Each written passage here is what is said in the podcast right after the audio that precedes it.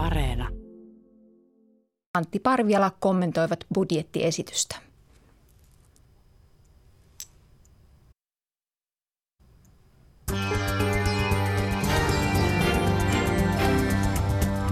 Ylepuheessa torstaisin kello yksi. Mahadura ja Ösberkan.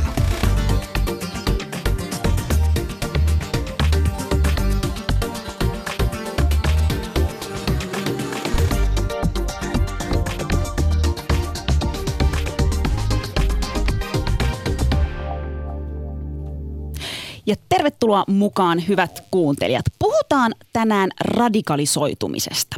Turun tapahtumien jälkeen uutisoitiin siitä, että terrorismi on rantautunut Suomeen ja että lintukoto on särkynyt. Todellisuus on kuitenkin ehkä vähän toisenlainen.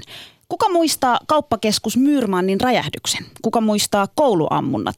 Sisäministeriö julkaisee kaksi kertaa vuodessa väkivaltaisen ekstremismin tilannekatsauksen. Poliisin tietoon tulleiden viharikosten määrä on kasvanut vuonna 2015 yli 50 prosenttia edellisvuoteen verrattuna. Ja vuonna 2015, 2015 kirjait kirjattiin 1250 epäiltyä viharikosta. Suurimmassa osassa näistä oli rasistisia piirteitä ja yleisin rikosnimike oli pahoinpitely. Miksi me emme ole näistä tapauksista puhuneet radikalisoitumisesta tai terrorismista ja onko ne terrorisia tekoja? Edes. Radikalisoituminen, mistä siitä on oikeasti kyse? Voiko äärioikeistolaisen radikalisoitumisen sekä uskonnon nimissä radikalisoitumista linkittää toisiinsa? Nimittäin tässä lähetyksessä me puhutaan niistä yhdessä ja me katsotaan, että mitä siitä tulee. Studiossa vieraana islamtutkija Maria Pakkala, oikeistopopulismi mobilisaation asiantuntija Niko Pyrhönen sekä Usama Jusufi, joka työskentelee projektikoordinaattorina Radinet-hankkeessa, jossa toteutetaan exit-toimintamallia radikalisoituneille henkilöille. Tervetuloa myös meidän vieraille.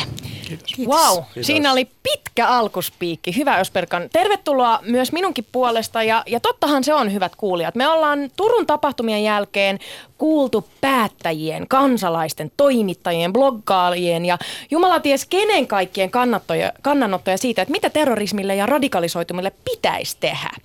Me ollaan saatu lukea lehdistä otsikoita, joissa nimettömät asiantuntijat latelee suoraa puhetta siitä, miten marokkolaiset pitäisi palauttaa takaisin Marokkoon. On puhuttu suljetuista palautuskeskuksista, säilöönottokeskuksista, eristetyistä saarista, paperittomia auttavien rankaisemisista ja niin edelleen ja niin edelleen. Nyt stop.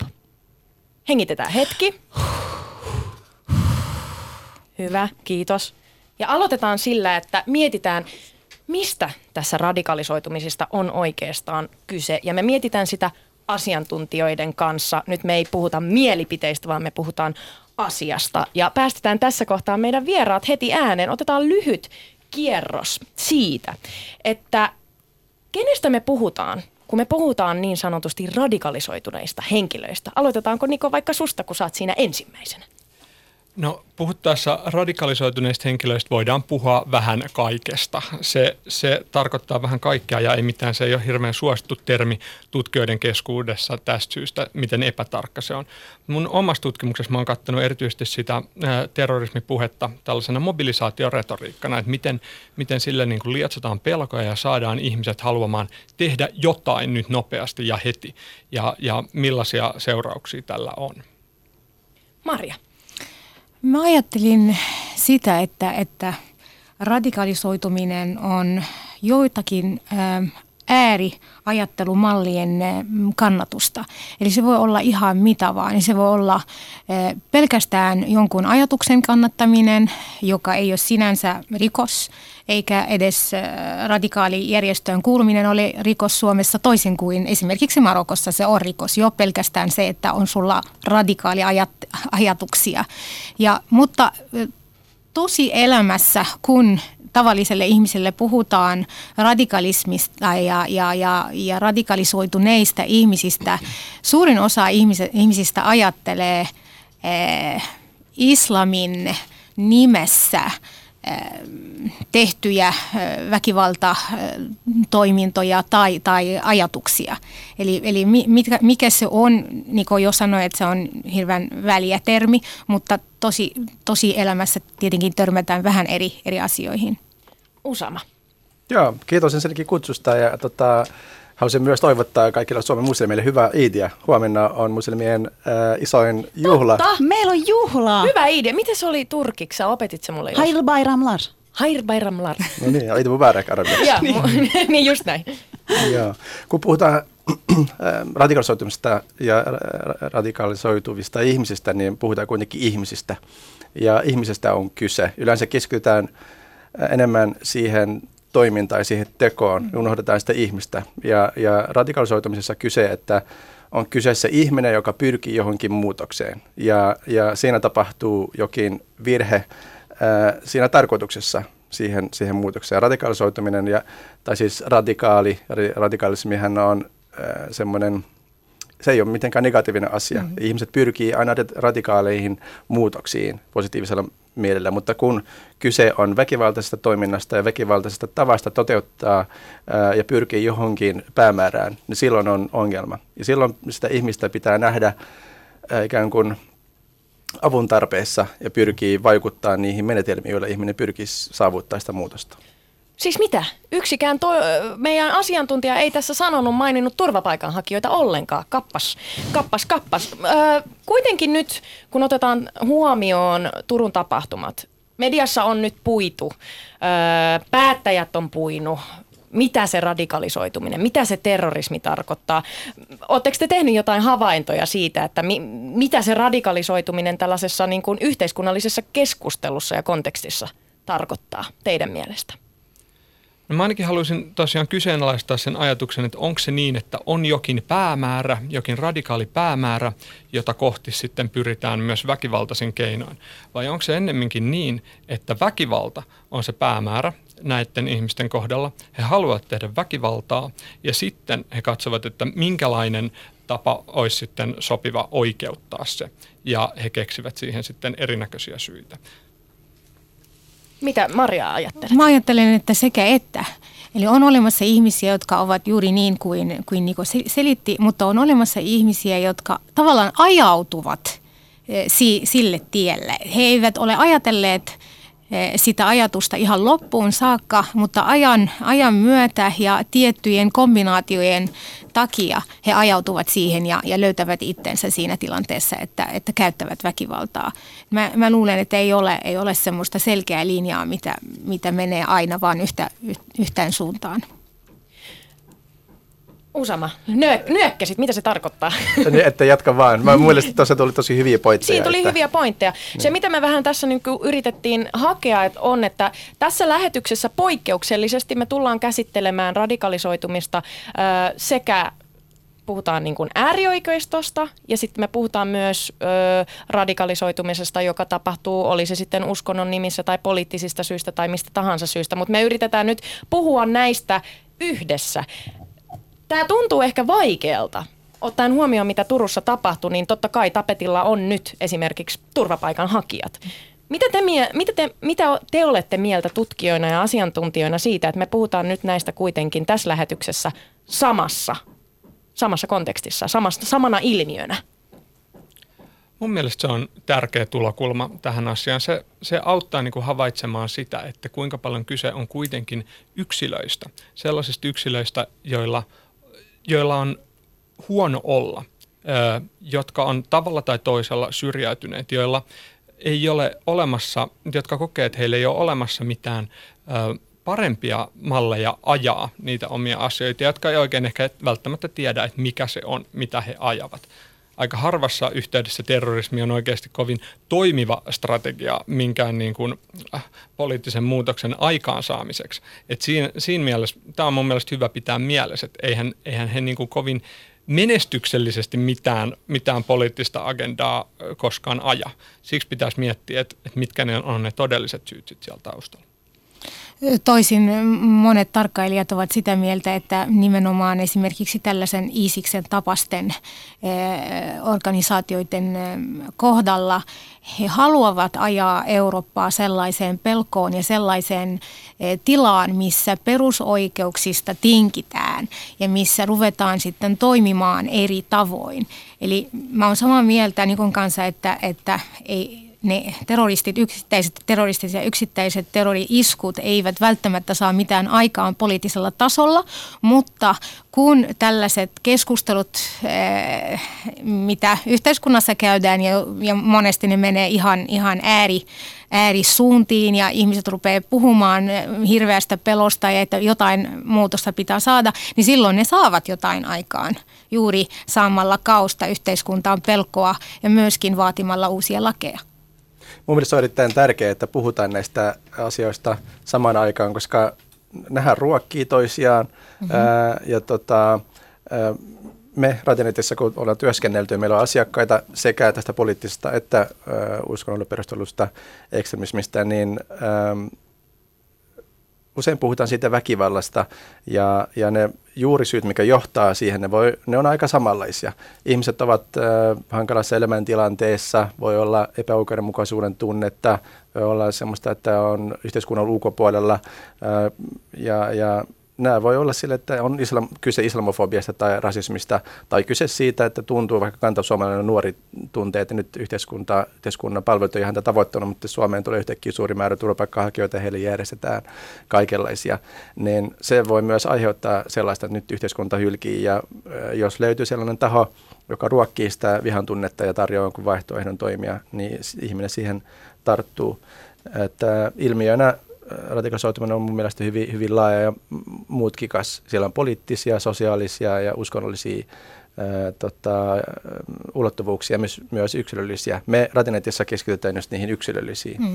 Ja se oli hyvä, sä sanoit jo aikaisemmin Usama, kun me juteltiin sun kanssa, että teillä on niin kuin 50-50 asiakkaina niin sanotusti, että on juuri näitä äärioikeisto-ideologia kannattavia ja sitten on näitä niin islamin nimissä. Siihen syvennytään vähän myöhemmin lisää, mutta mut, mut nyt me voitaisiin mun mielestä syventyä niin kuin radikalisoitumiseen ilmiönä.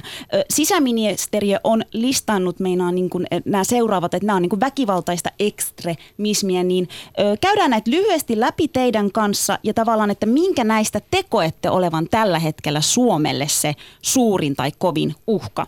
Eli väkivaltainen äärioikeisto, uskonnolla perusteltu väkivaltainen ekstremismi, terroristi vierastaistelijat, lähteneitähän noin 70-100, joista 20 on tullut takaisin. Ja sitten turvapaikanhakijatilanteeseen liittyvät väkivaltaisen ekstremismin uhat. Näin sanoo sisäministeriö. Mitä on mieltä meidän asiantuntijat tästä jaosta? Jakaisitteko te tämän, tämän näin? Siinä itse asiassa unohdit mainita ehkä, mutta sitä me ei tässä tulla käsi, käsittelemään. Puhuttiin myös väkivaltaisesta äärivasemmistossa, mutta sisäministeriön raportissa kuitenkin äärioikeisto nostettiin vähän niin kuin, että se on yleistä rauhallisuutta enemmän häiritsevä tekijä, mm. joten näihin me keskitytään tässä. Mutta onko tämä teidän mielestä oikea jako? No on tässä jaossa paljon perää, mutta mut siinä pitäisi kuitenkin muistaa, että jokainen näistä joukoista on erittäin pieni joukko. Väkivaltainen äärioikeisto on erittäin epäorganisoitunut, hyvin, hyvin pienten piirien pyörittämä joukko. Ö, aika vähän on uskonnollista väkivaltaista ekstremismiä. Terroristiset vierastaistelijat, ö, ne ei kyllä hirveästi ole Suomessa toiminut. Lähinnä puhutaan siitä, että mitä, mitä ne tekevät muualla, että ne lähtee Suomesta muualle taistelemaan turvapaikanhakijatilanteeseen liittyvät ö, ekstremismin uhat. No sitä me ollaan todistettu kyllä jonkin aikaa näitä polttopulloiskuja, Ku Klux Klan tyyppejä. Ö, ainakin ne on saavuttanut huomattavasti medianäkyvyyttä ö, Suomessa ja maailmalla.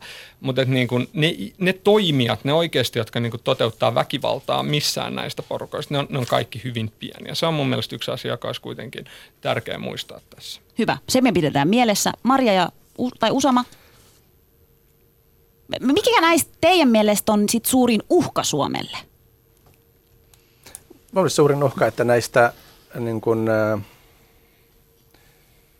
en, en osaa sillä tavalla luokitella, mutta jos katsotaan, niin kuin äsken tuli, näitä, kuinka hyvin jokin toiminta on organisoitunut ja, ja miten laaja, niin, niin, niin poliittinen ekstremismi Suomessa on, on tällä hetkellä ja ihan ää, viranomaisten ja sisäministeriön raporttien mukaan semmoinen, mikä tarvitsee enemmän työtä. Mitä sillä tarkoitetaan? Avaa vähän poliittinen ekstremismi. Mitä se on? Ääri, oikeisto, eri, erilaisia äärijärjestöjä ja, ja heidän, heidän toimintaa. Se on äh, näihin muihin verrattuna organisoitumpi, äh, näkyvämpi ja, ja tota, ähm, kun puhutaan tästä uskonnollisesta ekstremismistä, niin suurin osahan tapahtuu, tai rekrytointi muun muassa netin kautta, ja ihmiset lähtee äh, kriisialueelle ulkomaille, että ei ole, ei ole Suomessa sillä tavalla, mutta, mutta radikalisoituminen äh, yksilötasolla voi, voi tapahtua, että ihminen voi radikalisoitua ihan kotimaassakin. Ja sitä on myös tärkeää tota, erottaa terrorismi ja radikalisoitumisesta. Kun puhutaan terrorismista ja terroristijärjestöistä, niin niillähän on tällaisia valtiollisia tavoitteita, joita pyrkii vaikuttamaan valtion tasolla, mutta radikalisoituminen ja radikalisoitunut ihminen voi yksin radikalisoitua tai liittyä sitten johonkin tämmöiseen äärijärjestöön. Mun mielestä kuitenkin sisäministeriön tämä jako on äh, hyvä, selkeyttää ja myös auttaa tämmöistä yhteiskunnallista keskustelua, koska kuten sanoin, ilmiönä tämä on hyvin monimutkainen ja tässä tarvitaan erilaisia termejä ja erilaisia kuvauksia, joilla pystytään ymmärtämään sitä.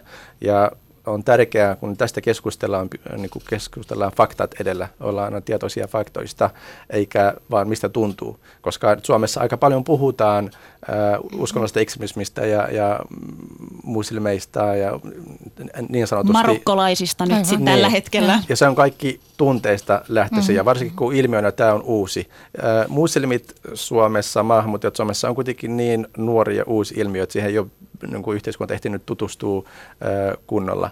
Ja tämä, äh, kun asiasta ei tiedetä, sitä myös mahdollisesti vieraksuta tai pelätään, niin, niin tota, äm, tämmöistä kulttuuritietoisuutta, islamitietoisuutta pitäisi lisätä enemmän, jotta asioita pystytään ymmärtämään. Siis mun mielestä sanoit hirveän hyvin tavalla, että on, on tavallaan hyvä, että on tehty ikään kuin tämmöinen niin kuin jako, että mitä ne on ja on tavallaan nostettu ne termit on hyvät. Mutta mun pitää kyllä sanoa, että mun mielestä nämä on myös tosi niin kuin tavallaan vähän vaikeita mm-hmm. termejä. Tavallisen ihmisen ymmärtää, että mitä, nämä niin kuin, mitä ne niin kuin tarkoittaa. Ja se mikä tällä hetkellä meitä suomalaisia huolestuttaa, niin on se, että tässä Turun tapahtumassa tekijä oli turvapaikanhakija. Hmm. Ja turvapaikanhakijoita on mitä? Reilu 30 000. Niin, niin periaatteessa se, että mistä me voidaan tietää, että ketkä on tämmöisiä potentiaalisia radikalisoituneita. Jo tuossa tuli aikaisemmin sanottiin, että se radikalisoituminen voi tapahtua jo niin kuin lähtömaassa, se voi tapahtua täällä, mutta, mutta sehän on se huolenaihe, ihmisten huolenaihe tällä hetkellä, että turvapaikanhakija teki, tekeekö joku toinen turvapaikanhakija? Se, se on totta ja se on legitiimi kysymys.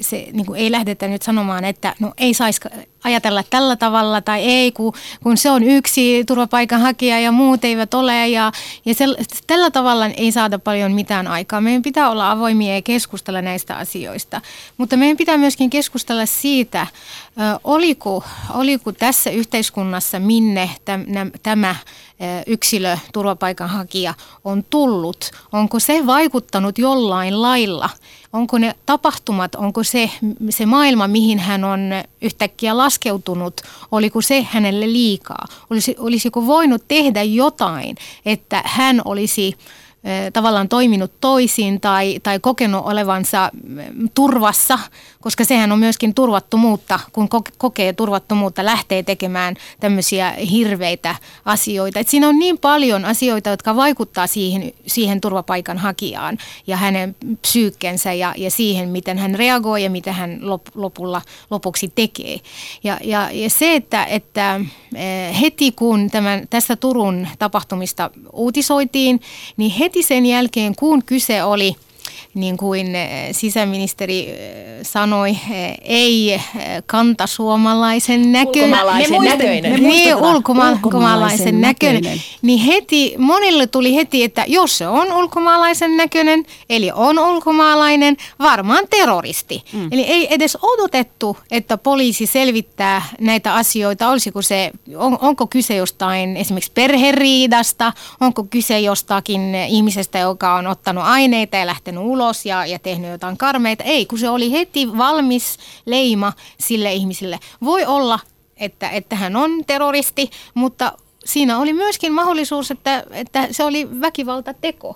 Mutta se, että, että yhteiskunta on valmis heti tuomitsemaan, jos, jos on eh, ruskea ihminen, niin se tarkoittaa, että mahdollisuus, että se on terroristi, on tosi korkea, niin se, se on kyllä surullista ja, ja, ja aika pelottavaa.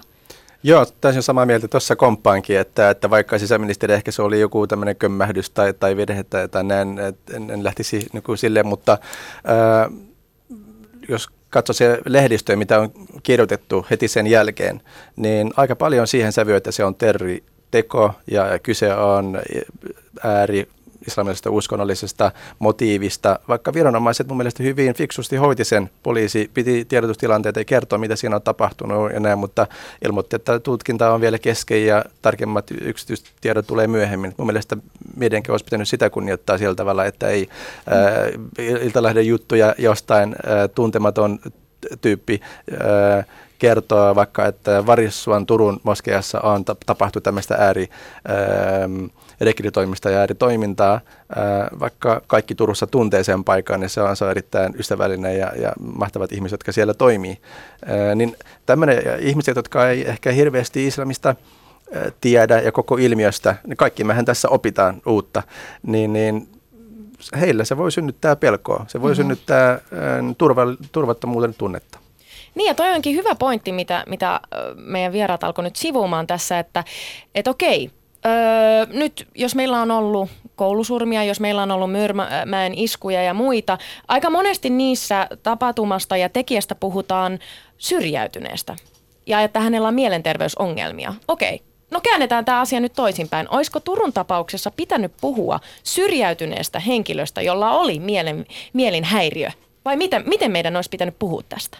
Kyllä mä ajattelen, että myös siitä olisi ollut hyvä puhua enemmän. Tietysti ei yksinomaan siitä. Mä palaisin itse asiassa tähän liittyen vielä tuohon, tuohon Marian pointtiin. Se on ihan validi kysymys, että mitä olisi voitu tehdä toisin. Ja sitä on kysyttykin mediassa tosi paljon. Mut, ja, ja syitä voi hakea niin jostain viranomaistoimista, supon toimista, mitkä on nämä, mitkä on nämä niin kuin proseduurit, joilla tähän voidaan puuttua. Voidaan myös herättää sitä kysymystä, että mitkä asiat suomalaisessa yhteiskunnassa radikalisoi ihmisiä, ö, joko tulijoita uusia suomalaisia tai kantasuomalaisia. Mutta noiden kysymysten lisäksi on mun mielestä erittäin tärkeä, vielä tärkeämpi kysyä sitä, että mitä voidaan nyt tehdä toisin, mm-hmm. niin kuin jatkoa ajatellen.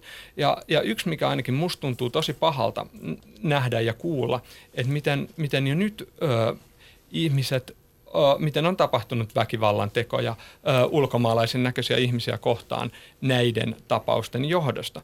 Ja se on tavallaan jollain tasolla – se on ymmärrettävää, että ihmisillä tapahtuu tällainen niin kuin, ö, selkäranka-refleksi, mutta mut se on kuitenkin tosiasia on se, että tämä on niin kuin pahin mahdollinen reaktio tähän, koska, mm-hmm. koska jos me puhutaan, että mikä ihmiset syrjäyttää, mikä ihmiset radikalisoi, niin sellainen epäoikeudenmukainen kohtelu, itse väkivallan kohteeksi joutuminen ja sen uhan alla eläminen. Se on niin kuin se, mikä ihmisiä radikalisoi ja syrjäyttää. Ja meidän pitäisi kaikkien niin kuin pyrkiä siihen, että ää, että tätä ei tapahdu.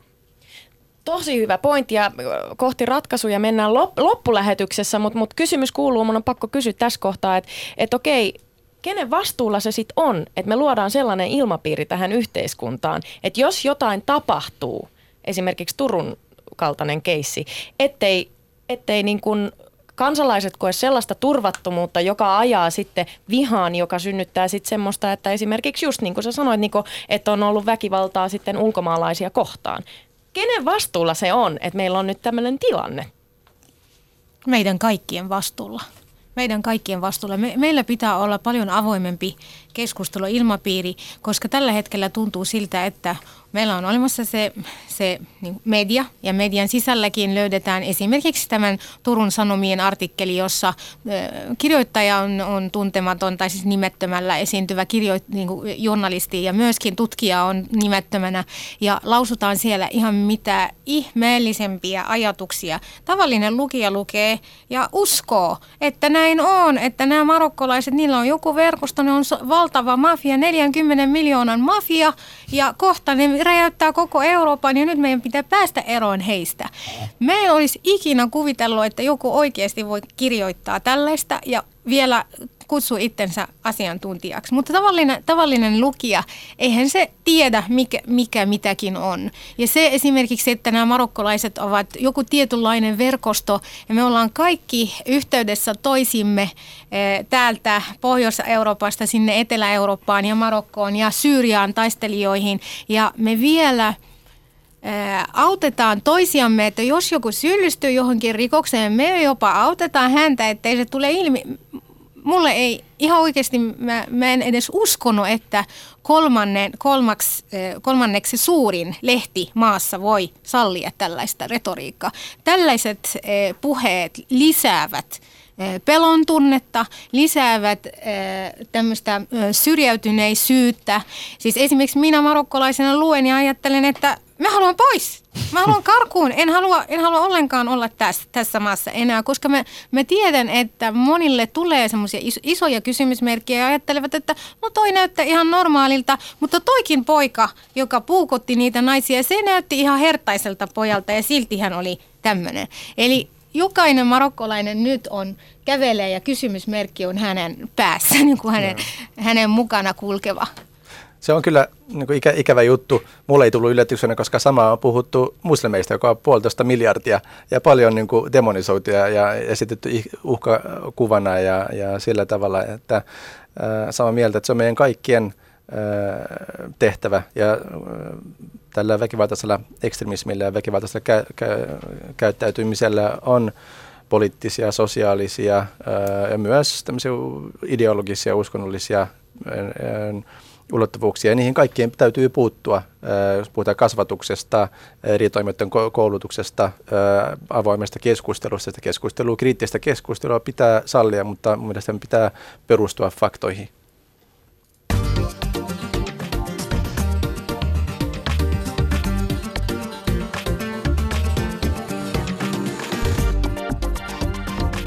Ylepuheessa Mahadura ja Ösberkan. Ja puhutaan tosiaan radikalisoitumisesta. Studiossa vieraana islamtutkija Maria Pakkala, oikeisto-populismin mobilisaation asiantuntija Niko Pyrhenen sekä Usama Jusufi, joka työskentelee projektikoordinaattorina Radinet-hankkeessa, jossa toteutetaan exit-toimintamallia radikalisoituneille henkilöille. Maria, hirveän hyvin mun mielestä äsken sä toist jo sen esiin, että, että kaiken sen jälkeen, mitä media on lietsunut ja miten tästä uutisoidaan ja puhutaan, että sulla tulee sellainen olo, että sä haluat lähteä pois. Ja, ja tavallaan sehän on fakta, että kaikki me ö, niin kuin tuomitaan terrorismia. Kun tapahtui koulusurmat, kaikki me surtiin sitä. Kun tapahtui mm-hmm. Myyrmäen kauppakeskuksen räjähdys, kaikki me säikähdyttiin. Ja kaikki ihmiset, kaikki Suomessa, kaikki koko maailmahan tuomitsee terrorismia. Silti tässä tapauksessa, Turun tapahtumassa, nyt on selkeästi se, että me ollaan jakaantuneita. Mm-hmm. Mistä tämä johtuu? Jakaantumisella me tarkoitan sitä, että, että nyt on niin kuin, kun meillä pitäisi olla yksi tavoite, eli että vastaavanlaista ei tapahdu Suomessa, eikö niin? Se on meidän tavoite, että ihmiset ei syrjäyty, että ihminen ei tee tämmöistä, niin sitten meillä on kuitenkin poliitikot, meillä on ö, toimittajat ja meillä tulee niinku hirveä infomäärä siitä, mitä pitää tehdä. Yhden mielestä pitää olla joku saari, mihin laitetaan turvapaikanhakijat ja toisen mielestä pitää rangaista niitä, jotka auttaa turvapaikanhakijoita. Että et tavallaan me ollaan nyt tilanteessa, jos me ollaan ihan jakauduttu suomalaisina ja kansana. Mitä tälle pitää tehdä? Te olette asiantuntijoita, te teette töitä ihmisten kanssa, jotka niin kuin on radikalisoitumisvaarassa. Ja meitä ehkä myös vähän pelottaa tietyt. Mehän niin kuin tällä hetkellä esim. Niin kuin, Hesarissa oli hyvä juttu, missä sanottiin, että, että Turun puukotuksissa on asian kiertelyä, jos emme käytä sanaa terrorismi. Mehän niin kuin pelätään sitäkin sanaa tällä hetkellä, vaikka niin kuin kaksipiippuisia juttuja. Nämä, nämä jakaa kaikki tosi paljon niin kuin ihmisen ajatukset, mihin tässä pitäisi uskoa, miten tässä pitäisi niin kuin pitää yhtenäisyys. Kyllä mä ajattelen, että terrorismistakin pitää puhua, myös terrorismista, mutta mut asiassa on myös tosi monta muuta tulokulmaa ja se on, se on mun mielestä crazy puhetta, että sit, sit jos puhuu jostain muusta tässä yhteydessä, niin sitten se on hyssyttely. Mun mielestä tärkeää on se, totta kai ei saa vähätellä, ei saa hyssytellä, mutta ja pitää korostaa sitä, että terrorismi on vakava ja pelottava asia. Mutta pitää korostaa myös sitä, että et ei meillä ole käsillä eikä näköpiiristä mitään sen kummempaa hätää, niin kauan kuin me ei aktiivisesti tehdä tästä terrorismiasiasta pahempaa lietsomalla pelkoja jatkuvasti.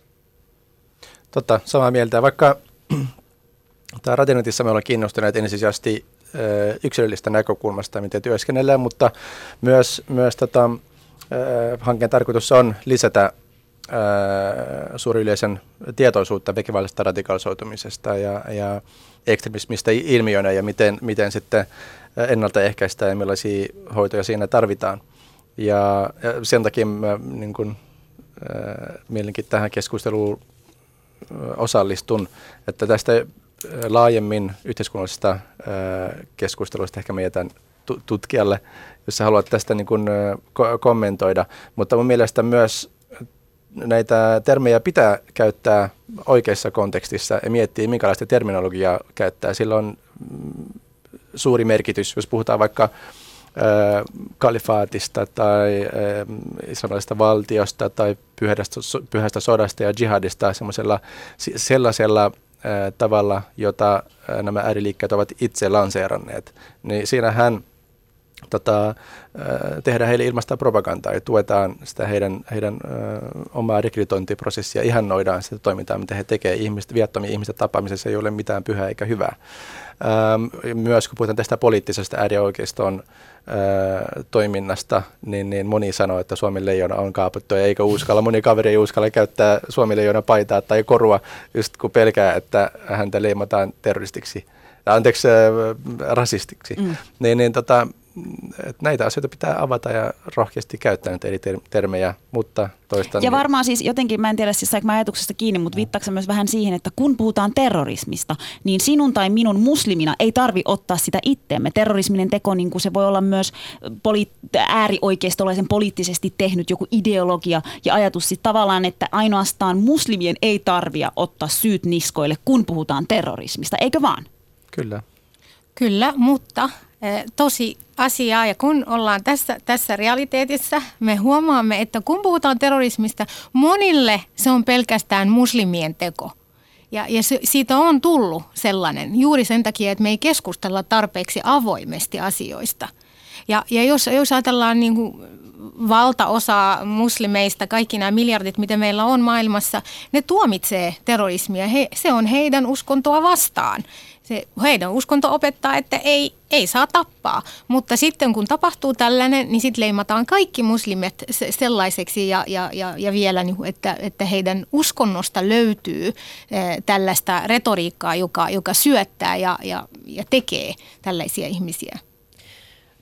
Aivan. Mun mielestä se ei ole ongelmallista eikä väärin, että me puhutaan tässä yhteydessä terrorismista, mutta se, mikä mun mielestä on mielenkiintoista ja kummallista ja oireellista on se, että me ei olla puhuttu terrorismista aiemmin, silloin kun tekijät mm-hmm. on olleet kantasuomalaisia. Mm-hmm. Se on mun mielestä ihan semmoinen kysymys, jota pitäisi miettiä, että miksi se näin on. Milloin me oltaisiin voitu Niko sun mielestä puhua terrorismista, kun tekijä oli kantasuomalainen? Missä tapauksissa? No hyvinkin monessa, mutta jos mietitään, palataan parikymmentä vuotta taaksepäin Turkuun, 99 siellä tapahtui nämä vappupuukotukset, jos 18 ihmistä pahoinpideltiin, puukotettiin, yksikin kuoli. Se oli suomalainen porukka mun mielestä tällä, niin kuin näillä nykyisillä terrorismin määritelmillä, mitkä, mitä löytyy Suomen laista, pelon aiheuttamistarkoituksessa aiheutetaan ö, vakavaa haittaa Suomelle, se olisi ihan ehdottomasti täyttänyt terrorismin kriteerit jo silloin. Sen takia minusta ei voida mitenkään puhua, että me ollaan jotenkin nyt astuttu terrorismin aikakauteen. Kyllä terrorismi on ollut meidän keskuudessa hyvin pitkään jo. Mutta sitten herää se kysymys, että minkä takia? Minkä takia meillä on termi, joka on vakiintunut sellaiseen käyttöön, joka liitetään joko turvapaikanhakijoihin tai maahanmuuttajataustaisiin henkilöihin? Onko teillä mitään käsitystä siitä, miksi se on näin? Syvä hiljaisuus. Joo, no siellä on varmaan pitkä, pitkä historia ja tutkijat osaa siitä kertoa paremmin, mutta mä, varmaan siitä, että osa syy siihen, että tämä ryhmä, johon tätä termiä liitetään ja, ja se on melkein synonyymi, jos puhutaan vaikka muslimeista, maahanmuuttajista, niin johtuu siitä, että ihmiset ei tiedä, mikä on islam, mitkä ovat muslimit, ketkä ovat nämä marokkolaiset maahanmuuttajat. Jos he olisivat tienneet tarkemmin, mitä sana islam tarkoittaa, että rauhanuskontoa ja, ja nämä ihmiset, jotka sen har, harjoittavat, minkälainen heidän elämänsä on Suomessa, niin en, en usko, että kukaan ihminen tahallaan käyttäisi sitä sanaa väärin mm. sillä, sillä tavalla. Mm. No mutta jos me mennään nyt siis eteenpäin tässä keskustelussa siihen, että mitä se radikalisoituminen oikeastaan on, mitä ihmisille tapahtuu, niin millainen prosessi se on? Miten radikalisoidutaan? Ja nyt me puhutaan kaikenlaisesta radikalisoitumisesta, sekä kantasuomalaisten, että maahanmuuttajataustaisen, että turvapaikanhakijoiden. Mä sanoisin, että jonkinlainen syrjäytyminen on siinä aika lailla keskiössä, semmoinen tietynlainen näköalattomuus. et ei ole, ei ole niin kuin, että mitä muuta tämä ihminen tekisi, mitä muut hän on tehnyt, millaisia näköaloja hänellä on, millaisia sosiaalisia turvaverkkoja hänellä on. näissä suomalaisissa kouluampumisissa esimerkiksi, niin on ihmiset ihan ensimmäisten asioiden joukossa, mitä ne havaitsi, oli, että, että nämä, nämä ihmiset yleensä, niillä ei ollut paljon yhtään kavereita, niillä ei ollut ketään, kelle puhua. Ja sitten sit toinen asia syrjäytymisen lisäksi on tavallaan siitä syrjäytymisestä seuraava ää, vääränlaiseen porukkaan ajautuminen. Mm. Ää, ennen, ennen tätä nettiaikaa se oli helpompi niin kuin ihan, ihan fyysisesti nähdä, että toi hengaa noitten ää, rikollisten tyyppien kanssa. Siinä niin kuin nähtiin se selkeästi, että toi on nyt väärässä seurassa. Mutta nyt sitä on tosi paljon vaikeampi nähdä, jos puhutaan tästä nettiyhteisöllisyydestä, niin, niin tota, mä en tiedä millaista, niin kuin, millaista nettikontakteja e- ehkä tällä, tällä Abderrahman Mekkahilla oli, mutta ainakin niin kuin näissä kouluampumistapauksissa me tiedetään, että Pekka Auvinen oli hyvin aktiivinen näillä pomminteko väkivaltaiskusaiteilla. Et tästä niin kuin muodostui sellainen porukka, sellainen niin kuin relevantti viiteryhmä, jonka kanssa miettii, että mikä on järkevää, mikä on fiksua, mikä toimii, mikä on moraalista ja mikä on kannattavaa kannattavaa, mikä on ymmärrettävää. Tä, ja tällaisessa porukassa pyöriminen ja muista porukoista erillään pysyminen, niin täl, tällaisen kautta todella moni niin kuin terrorismiin ajautunut on siihen ajautunut. Marokon tapauksessa 200 eh, eh, taistelijaa on tullut takaisin Marokkoon sieltä Syyriasta ja mä seurasin tosi paljon niitä haastatteluja, mitä ne antoivat ja, ja heidän, heidän tarinansa niin siinä oli mm, tietynlaisia toistuvia ää, kriteereitä. Se, että he olivat hyvin vihaisia omalle yhteiskunnalle, he kokivat, että he eivät kuulu siihen ja he eivät voi vaikuttaa mihinkään poliittisiin keinoin eikä millään muulla keinolla. He kokivat, että he olivat vieraantuneita siitä maailmasta, missä, mistä he olivat kotoisin ja he kokivat esimerkiksi, että, että on olemassa ongelmia, heidän eh, sisarten ongelmia, mihin ei kukaan puutu ja vaan puhutaan ja puhutaan esimerkiksi syyrialaisten ahdinko, palestinalaisten ahdinko, muiden eh, arabien ja muslimien ahdinko, johon kukaan ei tee mitään ja he kokivat, että he haluavat nyt tehdä asialle jotakin. Kaikille ei ollut eh, se uskonnollinen ideologia mukana. Todella harva omiste sellaista kehittynyttä ideologiaa ja ajatteli, että Jumala käskee minut nyt lähtemään ja taistelemaan. Suurin osa oli vaan semmoista, tavallaan he halusivat enemmän tasa-arvoa ja oikeudenmukaisuutta. Ja kun he kokivat itse sitä epäoikeudenmukaisuutta ja ajattelivat, että Marokon sisällä ei voi tehdä mitään, no minä nyt menen Syyriaan ja taistelen ja, ja autan näitä muita, kun mä en voi täällä tehdä sitä. Ja, ja osa oli vaan yksinkertaisesti rikollisia, jotka ihaili väkivaltaa ja halusi tehdä sitä. Ja lähtivät, se, siinä oli yksi keino ja, ja heille ei ollut mitään Marokossa menetettävää, joten mennään sinne sitten ja pidetään hauskaa. Et näitä oli ihan laitasta laitaan. Maria, tässä Turun tapauksen niin kuin, tavallaan jälkeen ihmisiä niin kuin, selkeästi myös kiinnostaa tavallaan se, että tässä tapauksessa, niin kuin, kun, nyt kun sä kerroit kaiken ton, niin, niin kyllähän tervejärkeen ihme, ihminen ymmärtää sen, että aivan, että se syrjäytyminen on alkanut jo siellä niin kuin kotimaasta. Tässä Turun tapauksessa, niin koetko enemmän tavallaan, että se radikalisoituminen olisi tapahtunut Marokossa, vaan ikään kuin sitten taas täällä Suomessa? Kun meillä ei ole sitä faktaa, niin ei voida heittää noin vaan, mutta mä luulen, että tällä ihmisellä on tapahtunut jotakin erittäin äh, voimakasta täällä Euroopan päässä, koska se, että hän lähti Marokosta äh, Eurooppaan ja haki turvapaikkaa, tarkoittaa minulle ainakin marokkolaisena, että hän halusi parempaa elämää rakentaa. Hän tuli tänne, hänellä oli toivo rakentaa jotakin hyvää ja sitten kun hän tuli tänne, hän tajusi, mitä vaikeaa se on, että tämä yhteiskunta ei olekaan sitä paratiisi, mitä hän kuvitteli. Että asiat ei ole niin helppoja kuin hän kuvitteli. Ja sitten vielä me ei tiedetä, onko hän saanut kenties negatiivisen päätöksen siihen, joka on tavallaan laukassu. Tai niin kuin hän pimahti siihen ja, ja lähti. Et, et, mä, mä ajattelen, että, että todennäköisesti asia on mennyt näin. Mutta nyt tavallinen suomalainen kysyy sitten, että okei, no jos Marokossa on jotain yhteiskunnallisia ongelmia, niin minkä takia Suomen pitää kantaa seuraamukset siitä? Sehän on nyt se, mitä, mitä tavallinen kansalainen kysyy pää, omassa päässään. Mitä sä vastaisit sitten tähän? No mä vastaan, että totta. Eihän se ole Suomen eh, ongelma, mutta kun eletään semmoisessa globaalisessa maailmassa, tavallaan kaikkien nuorten ongelmat ovat meidän ongelmia. Tapahtuko ne USAssa, eh, Afrikassa, täällä, loppujen lopuksi me ollaan kaikki pienessä planeetassa nimeltä maa. Joo, siis äh, radikalisoituminen on mun mielestä hyvin yksilöllinen prosessi. Ja siinä tässä äsken tuli tosi hyviä pointteja, että mikä voi siihen johtaa. Ja, ähm, ja tota, Siinä ihminen omaksuu väkivaltaista käyttäytymistä, jolla pyrkii sitä kautta vaikuttamaan johonkin asioihin, yhteiskunnallisiin asioihin, muuttaa jotakin asioita. Ja voi sitä perustella sitten jollain poliittisella ideologia, ideologialla, uskonnolla. Ja että ne on vain välineitä, välineitä sitten siihen, millä oikeuttaa sitä toimintaansa tai jotenkin ryhmien rekrytoida ja perustella olemassaolonsa.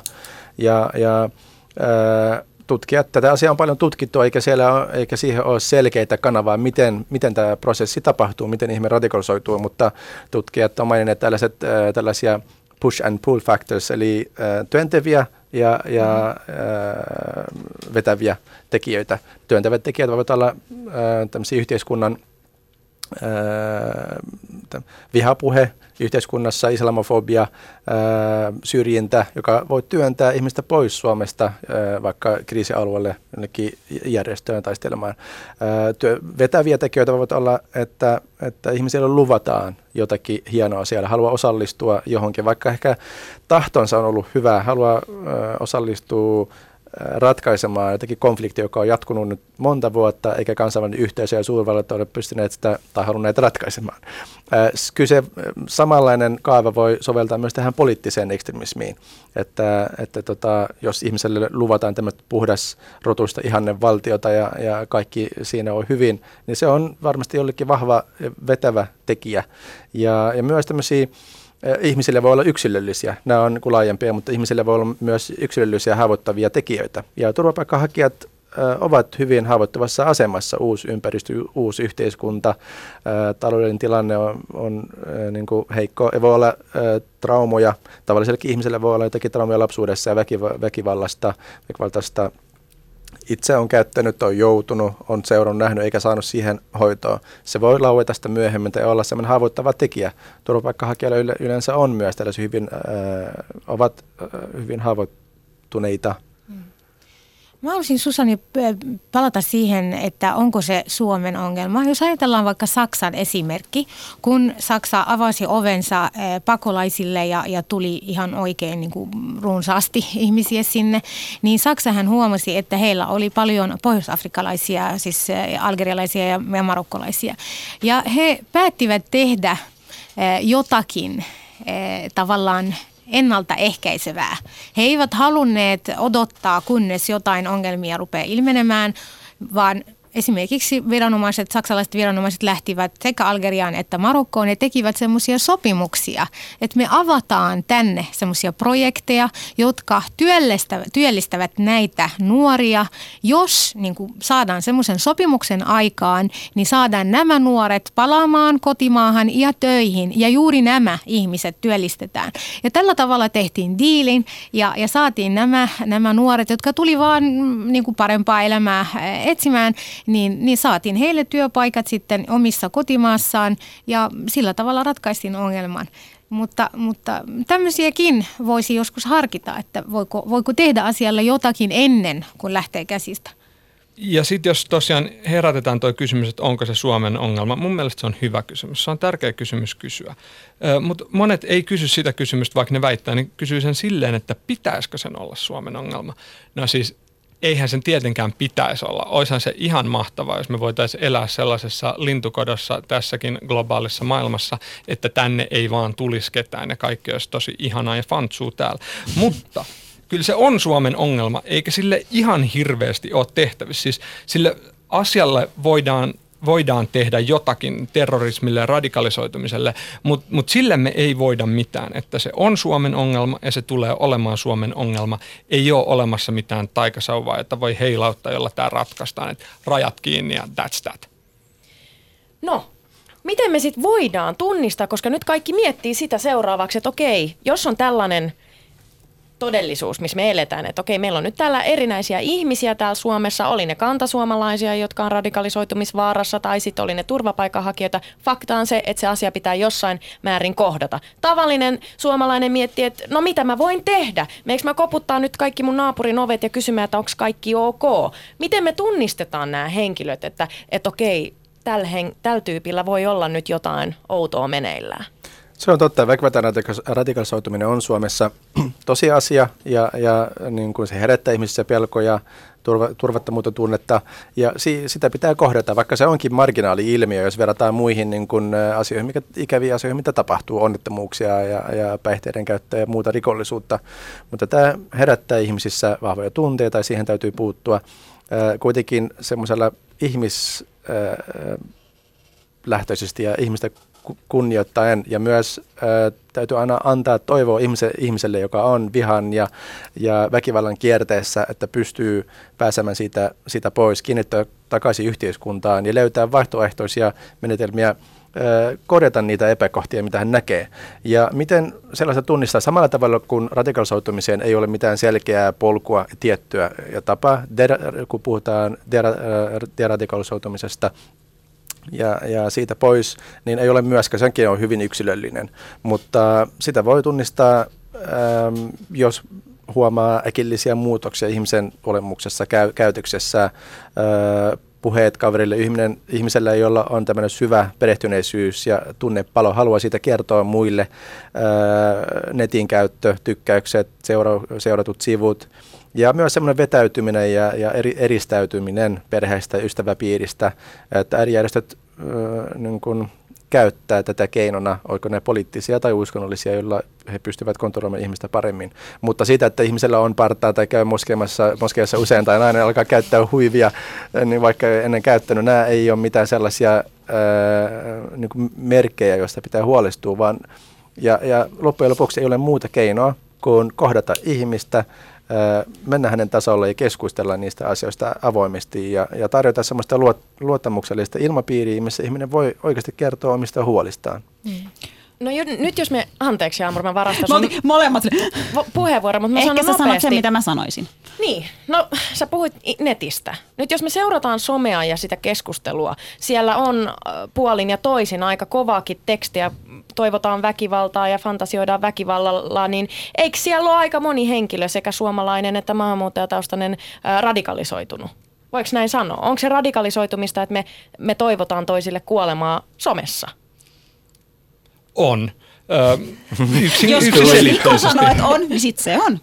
Ja siis musta kannattaa myös kiinnittää huomiota siihen, että, että miten tämä niin kuin tällainen väkivaltainen puhe, väkivaltaa ihannoiva puhe, miten se jotenkin valtavirtaistuu, miten se raja koko ajan siirtyy pidemmälle, mm. että mitä saa sanoa ja missäkin porukassa ja jos me kysytään sitä, että, että mitä me oikeasti voidaan tehdä, niin tässä on mun mielestä yksi asia, johon me voidaan puuttua, koska, koska totta kai on olemassa sellaiset hyvin suljetut sit piirit, joissa, joissa puhutaan sellaisia hirveyksiä, joista me ei mitään tiedetä, eikä me olla sinne pääsemässäkään. Mutta sitten on paljon tällaisia suhteellisen avoimia Facebook-porukoita, nettikeskusteluja, kommenttipalstoja, joissa joissa puhutaan niin kuin hyvin suvaitsevaan sävyyn tällaista väkivaltaa kohtaan. Ja se on mun mielestä semmoinen väli, johon me voidaan tulla. Me voidaan niin kuin ihan tavallisetkin ihmiset osallistua näihin keskusteluihin sen yhden tekstin verran esimerkiksi, joka sanoo, että toi ei ole hyväksyttävää, toi ei ole ok. Se hiljaisuus on nimenomaan se, joka sitä niin kuin illuusiota synnyttää, että okei, että tämä on kansan mielipide ja, ja periaatteessa tälle väkivallalle on hiljainen hyväksyntä ja tuki. Että et tämä nettiyhteisöllisyyden e, hiljainen väkivaltaistuminen ja sen ymmärtäminen, se on semmoinen niin kuin sille me voidaan tehdä jotain. Me voidaan tulla siihen väliin, tehdä jonkinnäköinen interventio, sanoa, että tämä ei ole ok. Siis se tavalla, mikä mua jäi niinku kiinnostamaan. Maria jo puhuu siitä, että, että tavallaan mitä ne marokkolaiset, jotka oli tullut sieltä niinku konfliktialueelta takaisin Marokkoon, oli sanonut, että mitkä ne on ne syyt. Öö, nyt on esille noussut se myös, että Suomesta on lähtenyt konfliktialueelle 70-100, joista 20 on palannut takaisin. Ja Ilta-Sanomat oli esimerkiksi uutisoinut siitä, että ne 20, jotka on palannut takaisin, kuinka moni nyt sä sanoit Usama, että osa niistä on teidän asiakkaina esimerkiksi, niin niille suodaan tämmöinen ohituskaista, eli, eli tavallaan halutaan, että ne niin kuin sopeutuu paremmin takaisin tähän yhteiskuntaan, eli ne pääsee jonon ohi asunnon etsimisissä ymmä muissa. Mutta se nyt meitä huolestuttaa tosi paljon, että ne tulee sieltä alueelta, mistä me tiedetään täysin, että, että ne on tavallaan niin kuin oikeasti valmiita irtautumaan siitä ajattelusta. Ja sitten mua kiinnostaakin, tämä tulee tosi lyhyesti tietysti, mutta se teidän exit-toimintamalli, mistä me voidaan olla vakuuttuneita, kun ne tulee sieltä alueelta, että ne on oikeasti valmiita luopumaan ajattelusta, koska siitäkin ihmiset on nyt huolissaan. Joo, tämä on niin koko yhteiskunnan vastuulla, ihmisten vastuulla ja sieltä tulee kuitenkin ihmisiä takaisin, joita täytyy pystyä auttamaan. Viranomaisilla on omat työnsä, me exit-työssä ei puututa siihen, he tutkii ja katsoo, että onko ihminen sellainen, että pystyy tai haluaa sopeutua. Exit-työ on vapaaehtoinen, hyvin luottamuksella, että me pystytään keskustella ja tarjoaa, tarjoaa sellaista apua, niin käytännön apua elämän järjestämisessä kuin myös sellaista terapeuttista keskustelua, millä ihminen pystyy käsittelemään niitä asioita, mitä on käynyt läpi ja muuttaa sitä ajattelumaailmaa. Ja tilanne tällä hetkellä ei ole todellakaan sellainen, että on näillä ihmisillä minkälaisia ohituskaistoja päinvastoin. Tehdään kovasti töitä, että saadaan, saadaan niin kuin asiat järjestettyä.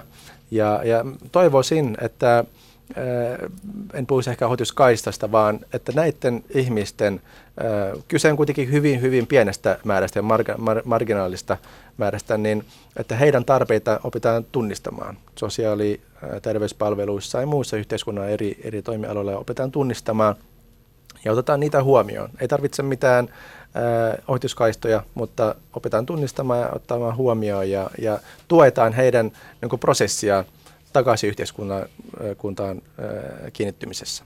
No onko se edes mahdollista, Usama? Onko se mahdollista, että tällainen henkilö, joka on ollut vaikka vierastaistelijana, että hän, hän niin kuin ikään kuin parantuisi ja millainen se parantumisprosessi on? Koska sanotaan vaikka Esa Holappa, joka on meilläkin ollut vieraana studiossa, entinen uusnatsi ja vastarintalinkkeen perustaja, niin hän on meidän silmissä tavallaan sankari. Hän luopui siitä omasta vihastaan. Hän käy nyt kiertämässä ja puhumassa siitä. Tuleeko meille tilanne, että meillä käy, käy kouluja kiertämässä henkilö, joka on ollut vierastaistelijana ja, ja puhuu siitä vihasta luopumisesta?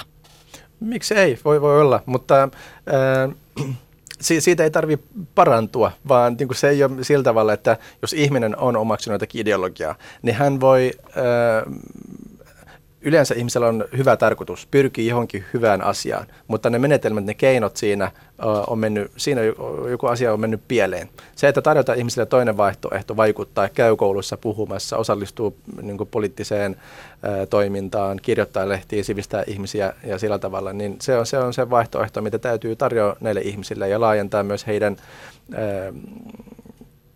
perspektiiviä ja näkemystä asioista. Ja niin nyt me ollaan kuitenkin tässä lähetyksessä keskitytty aika paljon radikalisoitumiselle, joka ehkä saattaa tapahtua, oli se sitten Marokossa ja on tullut turvapaikanhakijana Eurooppaan ja, ja niin edelleen, mutta sitten ollaan vähemmän keskitytty sit siihen äärioikeiston näkökulmaan. Ja niin kuin mä toivoisin, että sä vähän valottaisit ehkä meidän kuulijoille sitä, että minkä takia nämä asiat pitää rinnastaa toisiin kun me puhutaan radikalisoitumisesta, että me puhutaan myös tavallaan äärioikeistosta vaikka Suomessa. Vai pitääkö meidän? No kyllä meidän siinä mielessä pitää, että me voidaan ymmärtää, että, että mitä samaa näissä on ja, ja millaisia on ne toimivat interventiot. Siksi meidän täytyy, täytyy oikeasti ymmärtää, ymmärtää se, että, että kyse on siitä, ensinnäkin se, että tyypit, jotka tekee tällaista, on todella usein erittäin nuoria. Jos me ajatellaan niin kuin Jokela 2007, Matti Saari, äh, Pekka Eri Kauvinen 18 vuotta, Kauhajoki, Matti Saari 18 vuotta, Hyvinkään kattoampumiset, Eero Hiltunen 18 vuotta, Abderrahman Mekka 19 vuotta. Ö, olisiko tämä niin kuin joku sellainen samankaltaisuus, johon meidän pitäisi puuttua? Että missä vaiheessa elämää ja ikää tällainen, tällainen, tällainen tapahtuu ihmisille? Tämä on mun mielestä semmoinen fokus, jota me ei saada kadottaa ja sen takia meidän pitää rinnastaa nämä. Sitten toinen asia on se, että miten näistä puhutaan yhteiskunnassa, miten, miten näitä joko ymmärretään tai ei ymmärretä. Ö, mulle tulee mieleen muutamia vuosia takaperin, ö, kun Aamulehti kirjoitti, että tytön puute ajaa nuoria miehiä epätoivoisiin tekoihin, suunnilleen näin. Ja okei, se voi olla yksi selitysmalli, mutta mitä siitä seuraa, kun tälleen näin niin kuin, äh, vieritetään se syy niin kuin toiselle sukupuolelle esimerkiksi. Se, se, se oli niin kuin ihan tökeröä jo siinä vaiheessa ja silloin onneksi siitä tuli kohu ja jotkut puuttu, että ei me tolleen voida sanoa. Mutta mä en voi edes ajatella, niin kuin, että minkälainen paskamyrsky siitä olisi noussut, kun nyt joku olisi sanonut, että Abderrahman Mekkahin niin tota, naisen puute, niin se ajo hänet tähän, että mikä teitä suomalaisia naisia vaivaa. Siis toi on niin kuin ihan täysin absurdi asia sanoa. Mun mielestä sitä ei pitäisi tolleen ikinä sanoa. Mutta niin kuin, pitäisi ymmärtää, että me puhutaan niin eri tavoilla näistä asioista, jotka kuitenkin on suhteellisen samankaltaisia. Ystävät ja kuulijat, hyvät vieraat, tämä on ollut niin kuin aikamoinen keskustelu tähän mennessä. Taas, taas jäi paljon asioita, joita varmasti tullaan syksyn mittaan käsittelemään eri jaksoissa, mutta ihan loppuun, meillä on kaksi minuuttia aikaa. Miten Suomen, miten meidän yhteiskunnan pitää suhtautua henkilöihin, jotka on radikalisoituneita tai jotka on siinä vaarassa? Mielestäni äh, kyse olisiko poliittisesta tai uskonnollisesta, niin ihminen on hankalassa elämäntilanteessa. Ihminen silloin tarvitsee apua, tarvitsee jonkun, joka kuuntelee, puolueettomasti ymmärtää hänen elämäntilanteensa ja pyrkii anta, tarjoamaan hänelle vaihtoehtoisia keinoja toimii ja, ja vaikuttaa, tulla kuulluksi ja, ja antaa toivoa, että muutos on mahdollista ja, ja sen pitää alkaa mahdollisimman ajoissa. Esimerkiksi koulussa jo pitää keskustella, pitää pystyä sanomaan omia mielipiteitä ja meidän pitää kuunnella näitä nuoria ja, ja tota, yrittää mahdollisimman monipuolisesti tarjota heille mahdollisuuksia toteuttaa itseään. Ja kaikki me löydetään joskus itsemme semmoisesta tilanteesta, että missä me nähdään, että väkivaltaa pyritään oikeuttamaan, ymmärtämään, selittämään. Silloin meillä on kaikilla mahdollisuus sanoa, että näin se ei ole, että tätä ei voida hyväksyä. Tämä me kaikki voidaan tehdä. Ja mun mielestä on super tärkeää muistaa se, että joka ikinen suomalainen, joka ikinen ihminen maailmassa, kaikki me tuomitaan terrorismia. No. Oli se sitten teko, oli ihminen taustalta, mikä tahansa, oli ihminen minkä värinen tahansa, mutta se on tärkeää muistaa se, että, että terroristiteko on kaiken puolin tuomittava. Kiitoksia teille ja nähdään ja palataan kuullaan ensi viikolla. Kiitos. Kiitos.